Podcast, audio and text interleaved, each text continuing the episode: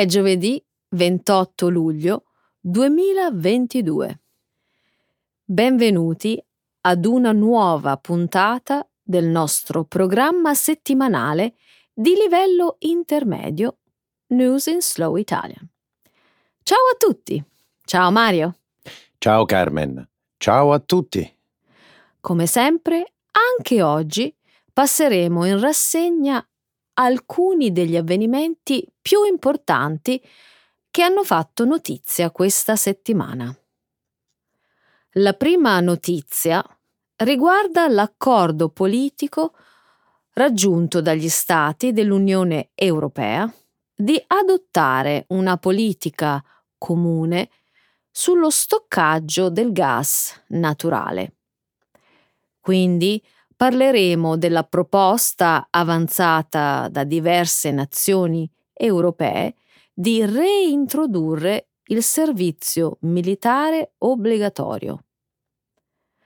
Nella parte del nostro programma dedicata alla scienza e alla tecnologia, commenteremo le fasi di un progetto avviato da una start-up statunitense, la Boom Supersonic, di riportare in vita i viaggi supersonici entro il 2029.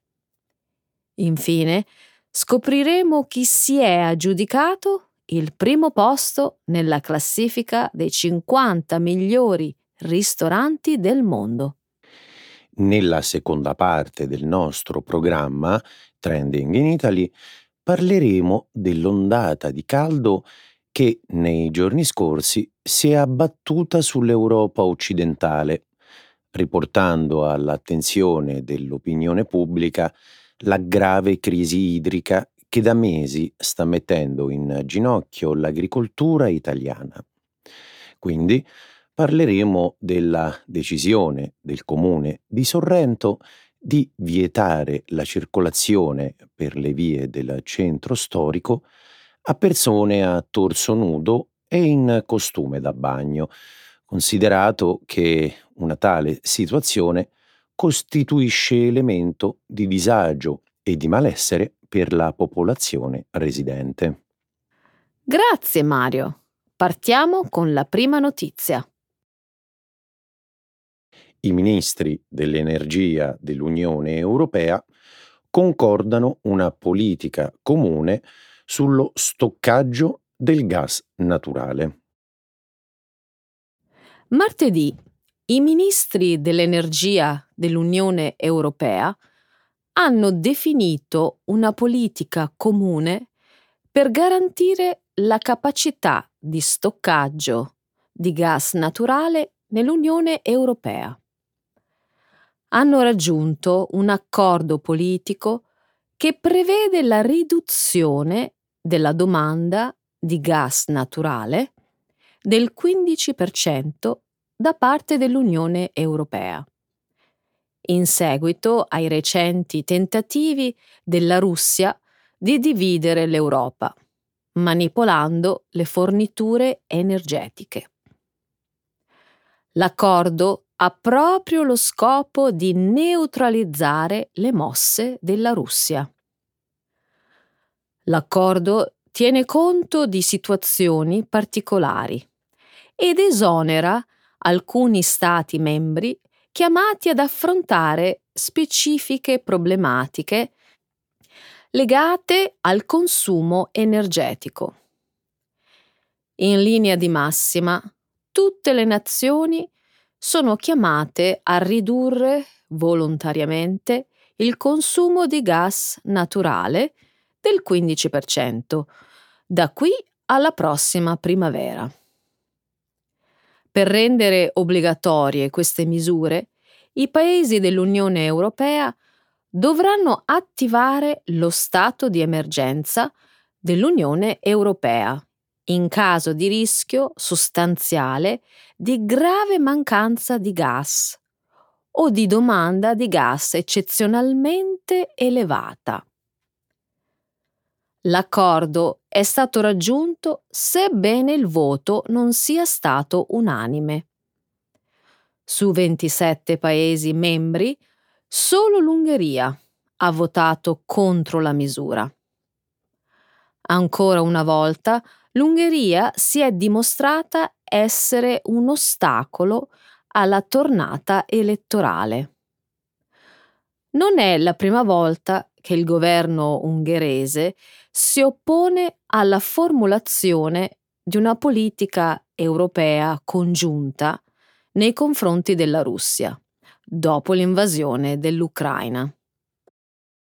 Apprezzo molto il fatto che abbiano chiesto ai paesi che dipendono meno dal gas russo di far fronte all'impegno e condividere l'onere. Tutti sappiamo quanto si sia consolidato l'aspetto integrante dell'economia dell'Unione Europea. Un duro colpo a un membro può danneggiare tutti. Soprattutto quando il paese più esposto è la Germania. Mi chiedo se questa particolare logica sarebbe valsa anche se si fosse trattato di un paese diverso. Stai forse insinuando che la Germania ha esercitato un'influenza indebita dietro le quinte? No, assolutamente. Non sto alludendo ad alcuna ingerenza illecita. Sappiamo tutti che la Germania è la prima potenza economica europea. È una delle più importanti nazioni industrializzate del mondo, ma è anche uno dei principali acquirenti di gas naturale russo. Quindi stai dicendo che sarebbe prudente da parte nostra proteggere la Germania in quanto paese più esposto? Eh, sì, ha perfettamente senso, Carmen. Del resto, la Germania ha aiutato economicamente altri paesi europei quando si sono trovati in difficoltà. Esattamente. Penso che non sia solo prudente, è una questione di condivisione di valori europei e di interessi. È la cosa giusta da fare e ne trarremmo beneficio tutti. La guerra in Ucraina fa sì che l'Europa riconsideri il servizio militare nazionale. Nel 1798, 1798 la Francia introdusse un sistema di coscrizione nazionale universale. Segnò l'inizio del servizio militare obbligatorio, che rimase in vigore per circa due secoli. Trascorsi due secoli, il presidente francese Jacques Chirac sostituì il servizio obbligatorio con l'istituzione di un esercito professionale. A quel tempo il processo di sostituzione era già iniziato anche in altri paesi. La Gran Bretagna, ad esempio, aveva interrotto la coscrizione nel 1963. Il Belgio lo fece nel 1992. Tra il 2004 e il 2011 molti paesi europei hanno interrotto il servizio militare nazionale. Solo la Danimarca, l'Estonia, la Finlandia, Cipro, la Grecia, l'Austria e la Svizzera hanno mantenuto la coscrizione obbligatoria. Ma dopo l'annessione russa della Crimea, molti paesi hanno iniziato a rivalutare l'introduzione della leva obbligatoria. L'Ucraina ha ripristinato il servizio militare obbligatorio nel 2014, seguita in parte dalla Lituania nel 2015. Contemporaneamente la Norvegia è stato il primo paese europeo a introdurre il servizio militare obbligatorio per le donne. Ora anche altri paesi si stanno muovendo nella stessa direzione. E non finisce qui. La Svezia ha reintrodotto il servizio nazionale universale nel 2017, seguita dalla Francia nel 2019. E non sorprende che dopo l'invasione russa dell'Ucraina altri paesi stiano adottando nuove leggi nella stessa direzione. Non tutti però. Portogallo, Spagna, Italia e Belgio sembra non vogliano prendere in considerazione questa eventualità. Beh, basta dare un'occhiata ai sondaggi. Ad esempio, il 60% dei belgi è contrario alla leva obbligatoria. Vorresti arruolarti, Mario? Ma eh, sai, se me lo avessi chiesto l'anno scorso, ti avrei detto sicuramente di no, ma ora guardo alla sicurezza europea con un occhio diverso. La guerra in Ucraina ha cambiato molte cose per me. Quindi pensi che ripristinare il servizio militare obbligatorio sia una buona soluzione anche per noi italiani? Non ho ancora un'opinione chiara sull'argomento, Carmen. Molti ufficiali militari di alto rango, in servizio in paesi diversi, non sono favorevoli alla coscrizione. Mm, probabilmente dipende dalla cultura, dalla storia e dall'orientamento politico. Un approccio favorevole funziona sicuramente per gli Stati Uniti. Nel caso di Israele vale il contrario. Vedremo in quale direzione si muoveranno i paesi europei. Il primo aereo commerciale supersonico dopo il Concorde dovrebbe volare nel 2029. Dall'ultimo volo del Concorde, avvenuto nel 2003, diverse aziende hanno lavorato per riportare in vita i viaggi supersonic.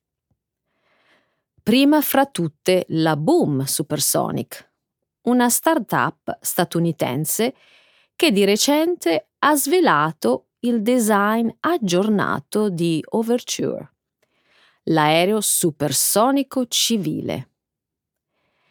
Si prevede che trasporterà i suoi primi passeggeri ufficiali nel 2029. Il design raffinato di Overture è il risultato di 26 milioni di ore di progetti software simulati, 5 test in galleria del vento e l'attenta valutazione di 51 iterazioni di progettazione. L'aereo dovrebbe entrare in produzione nel 2024 e volerà ad una velocità sull'acqua di Mach 1,7 con un'autonomia di quasi 8.000 km. Sarà in grado di trasportare da 65 a 80 passeggeri. Ma Boom Supersonic non è l'unica società ad aver progettato un aereo supersonico. All'inizio di quest'anno, il Bombardier Global 7500 della compagnia canadese Bombardier ha infranto la barriera del suono durante un volo dimostrativo. L'industria aerea sta dimostrando grande interesse per gli aerei supersonici. La compagnia aerea americana, la United Airlines, ha firmato un accordo con la start-up statunitense per l'acquisto di 15 jet supersonici. Japan Airlines ha un'opzione per acquistare 20 aerei dopo aver investito 10 milioni di dollari in boom supersonic per finanziare lo sviluppo del suo jet supersonico. Sai, sono un po' deluso dalla velocità. Si parla di 1.7 Mach contro gli oltre 2 Mach che era in grado di raggiungere il vecchio Concorde. Sono sicura che questo è solo l'inizio. L'aspetto più importante è che questo nuovo aereo, a differenza del vecchio Concorde, è molto ecologico. Ti riferisci alla riduzione delle emissioni di gas e ad una migliore gestione del rumore? Sì, di certo la tecnologia ha fatto passi da gigante, materiali leggeri, miglior design aerodinamico. Tutto ciò contribuisce a rispettare l'ambiente. Inoltre, la United ha dichiarato di aver pilotato la sua flotta utilizzando carburante per aviazione sostenibile al 100% e lo stesso farà con l'aereo Overture. Certo, resta da vedere se i viaggi supersonici sono davvero il futuro. Non nutro alcun dubbio su questo. Non succederà domani, probabilmente nemmeno nel 2029. Viaggiare su un aereo supersonico costerà molto di più della business class di oggi, ma almeno il 70% in meno di un viaggio sul Concorde. Copenaghen al primo posto nella classifica dei 50 migliori ristoranti al mondo. La scorsa settimana è stata presentata la classifica dei 50 migliori ristoranti del mondo. Ad aggiudicarsi il primo posto quest'anno è stato il ristorante Geranium di Copenaghen, che propone un menù scandinavo, senza carne e a base di ingredienti di stagione. Tre ristoranti spagnoli sono entrati nella top 10. Cinque ristoranti italiani si sono piazzati tra i primi 20. La Francia invece si è aggiudicata il ventiduesimo, il ventottesimo ed il trentunesimo posto. Due ristoranti tedeschi hanno conquistato la diciassettesima e la ventiseiesima posizione. E, infine, un ristorante austriaco si è aggiudicato il tredicesimo posto. Il secondo posto è andato al Central di Lima, in Perù, che è diventato il miglior ristorante del Sud America. Il Pujol di Città del Messico, invece, è stato nominato il miglior ristorante del Nord America, aggiudicandosi il sesto posto della classifica. Il miglior ristorante asiatico della lista è il Den di Tokyo, a cui è andata la ventesima posizione. I ristoranti possono vincere il primo premio soltanto una volta. Dopodiché vengono inseriti in un programma separato. Nei 20 anni in cui sono stati assegnati i premi, nessun ristorante al di fuori dell'Europa o del Nord America ha mai vinto il World's 50 Best. Tutti i vincitori finora provengono da Spagna, Stati Uniti, Regno Unito, Danimarca, Italia e Francia. Stiamo trattando il mio argomento preferito, Carmen, il cibo. È fantastico che la maggior parte dei ristoranti tra i primi 50 al mondo si trovino qui in Europa. Sono molto entusiasta anche per il livello raggiunto dai ristoranti latinoamericani. In effetti, la presenza di ristoranti latinoamericani tra i primi 50 ristoranti al mondo è un risultato entusiasmante. Mi piacerebbe provarne qualcuno quest'anno. Sì, è proprio quello che farò. Non sarà così facile. Hai idea di quante prenotazioni stanno ricevendo in questo momento? Credimi, non sei l'unico che vorrebbe assaggiare le loro creazioni. E non mi riferisco soltanto ai ristoranti latinoamericani. Qualsiasi ristorante presente nella lista verrà preso d'assalto. Se lo meritano. Sì, assolutamente. Raggiungere certi livelli richiede un duro lavoro. E tanta creatività e ispirazione. È così. E Mario, non scoraggiarti se non puoi andare in uno di questi ristoranti nel giorno che hai deciso. Ti consiglio di accettare qualunque prenotazione sono in grado di offrirti. Ne vale la pena. Caldo e siccità iniziano a minacciare seriamente l'agricoltura italiana.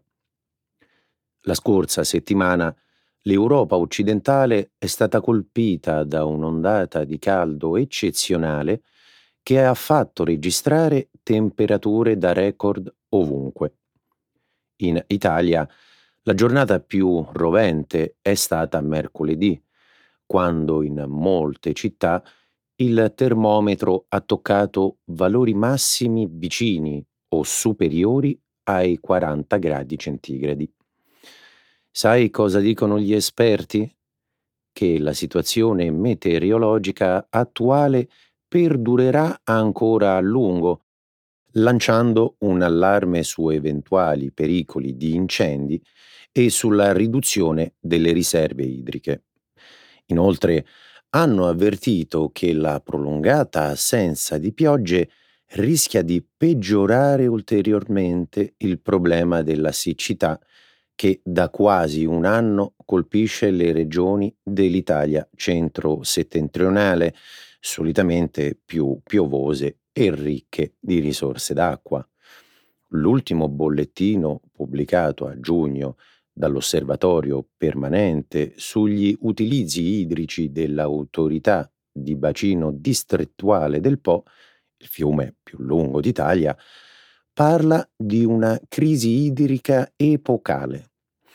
E agli inizi del mese di luglio il governo di Mario Draghi ha dichiarato lo stato di emergenza per la siccità in Piemonte, Lombardia Emilia-Romagna, Friuli, Venezia Giulia e Veneto fino alla fine del 2022.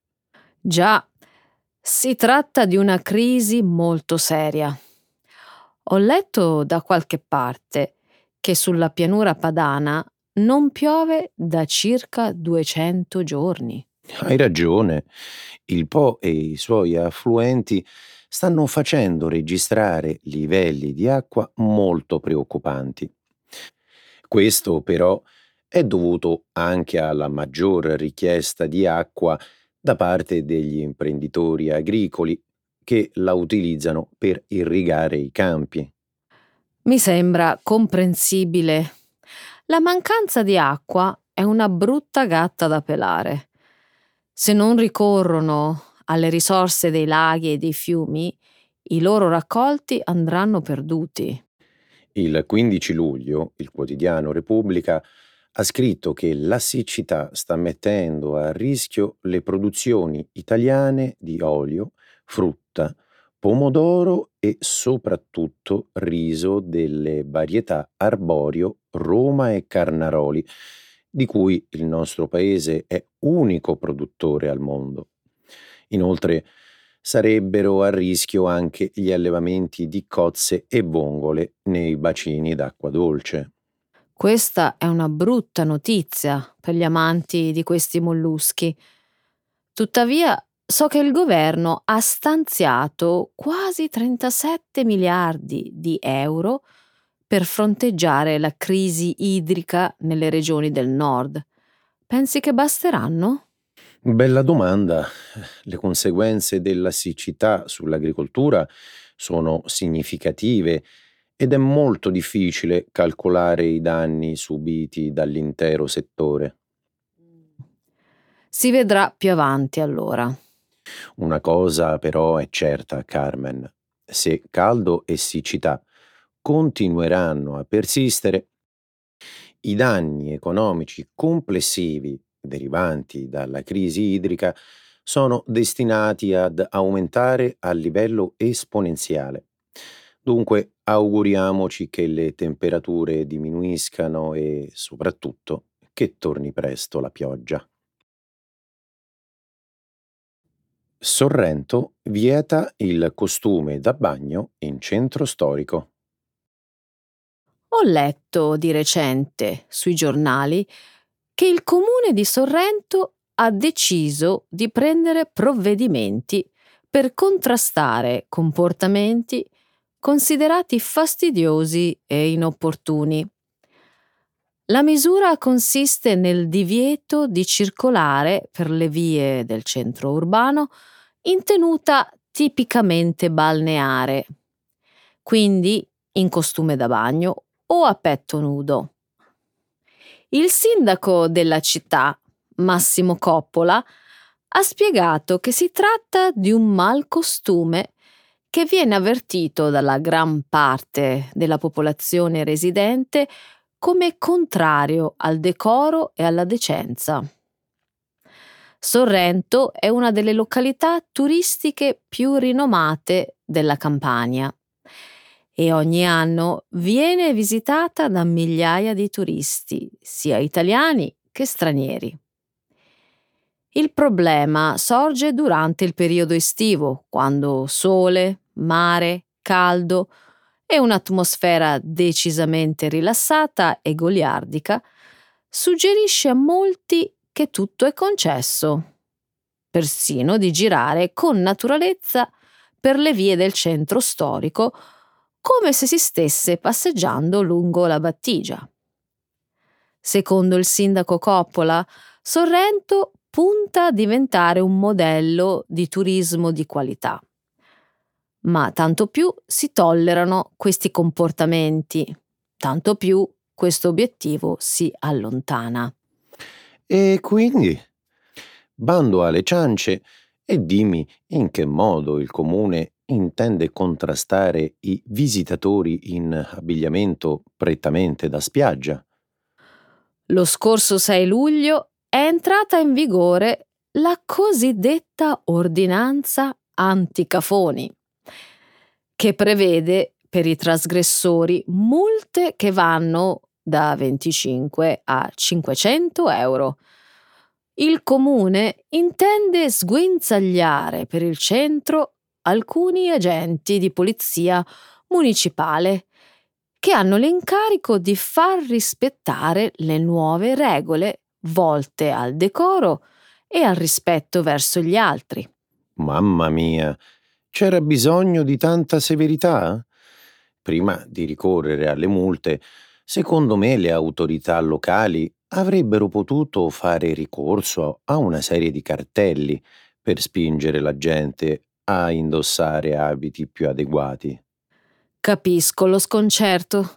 Tuttavia, per quanto possa sembrare radicale, questa misura non ci coglie del tutto alla sprovvista.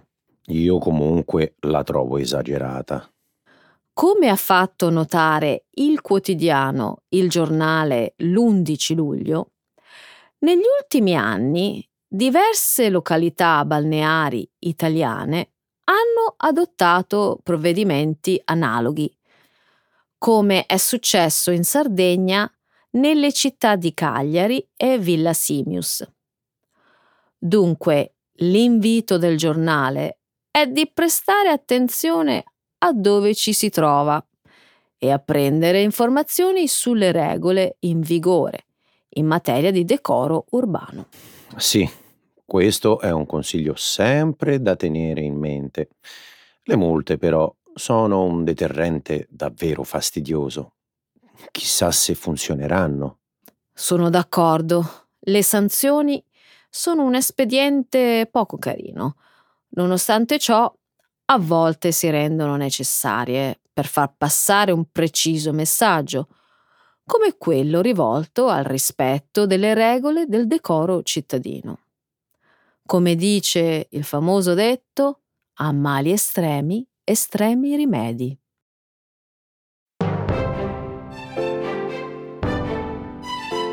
Bene Carmen, anche oggi abbiamo completato la rassegna delle nostre notizie. E diamo appuntamento alla prossima settimana. Ciao a tutti! Ciao!